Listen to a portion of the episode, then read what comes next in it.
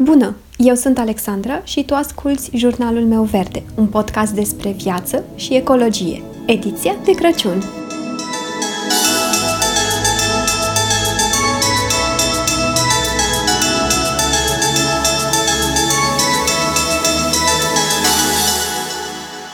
Una dintre cele mai frumoase părți ale sărbătorilor de iarnă o reprezintă împotobirea bradului de Crăciun și decorarea casei.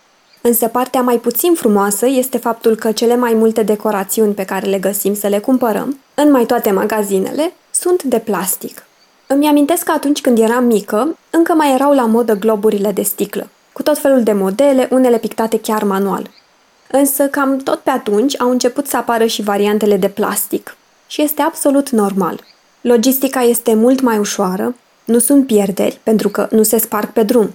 Chiar și în casă este mult mai convenabil pentru că nu riști să faci cioburi. Însă gândul tot la cele de sticlă mi-a rămas. Iar de cele foarte vechi nici nu mai spun cât de mult îmi plac. Însă cum facem să fim un pic mai eco în ceea ce privește decorațiunile? Ei bine, ar fi mai multe idei. Prima idee ar fi să folosim ceea ce avem deja. Am văzut că este la modă ca în fiecare an să-ți decorezi bradul în altă culoare, să alegi o tematică sau o combinație de culori și să decorezi bradul în funcție de ce ți-ai ales. O altă găselniță să cumpărăm în fiecare an câte ceva. Așa că dacă folosim ce avem deja, nu încurajăm să fie produse alte decorațiuni noi.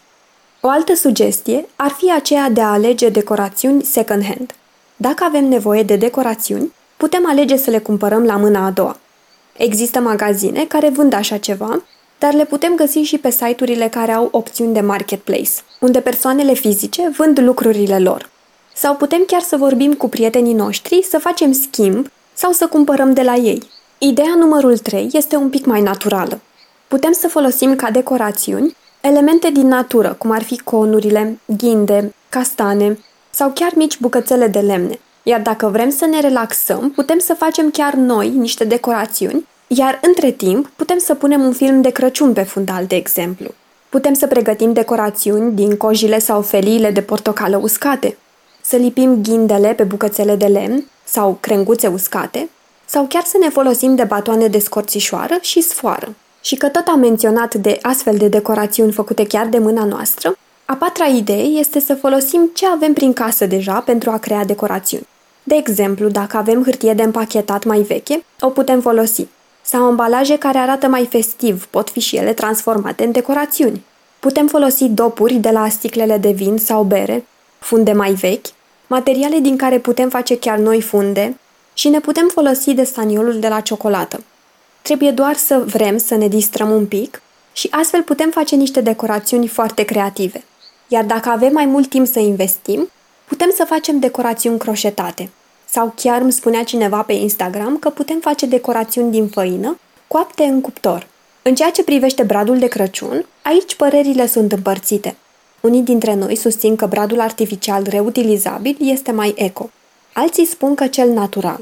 Din investigațiile mele, se pare că bradul natural ar câștiga în fața celui artificial. Brazii artificiali sunt de obicei fabricați în China, Așa că transportul acestora implică o amprentă de carbon mai mare decât în cazul brazilor naturali, care de cele mai multe ori sunt aduși din Europa. În plus, chiar dacă se promovează faptul că brazii artificiali pot fi utilizați de nenumărate ori, de fapt, de cele mai multe ori, brazii aceștia sunt de proastă calitate, iar după doar câțiva ani, aceștia cedează și trebuie să-i aruncăm.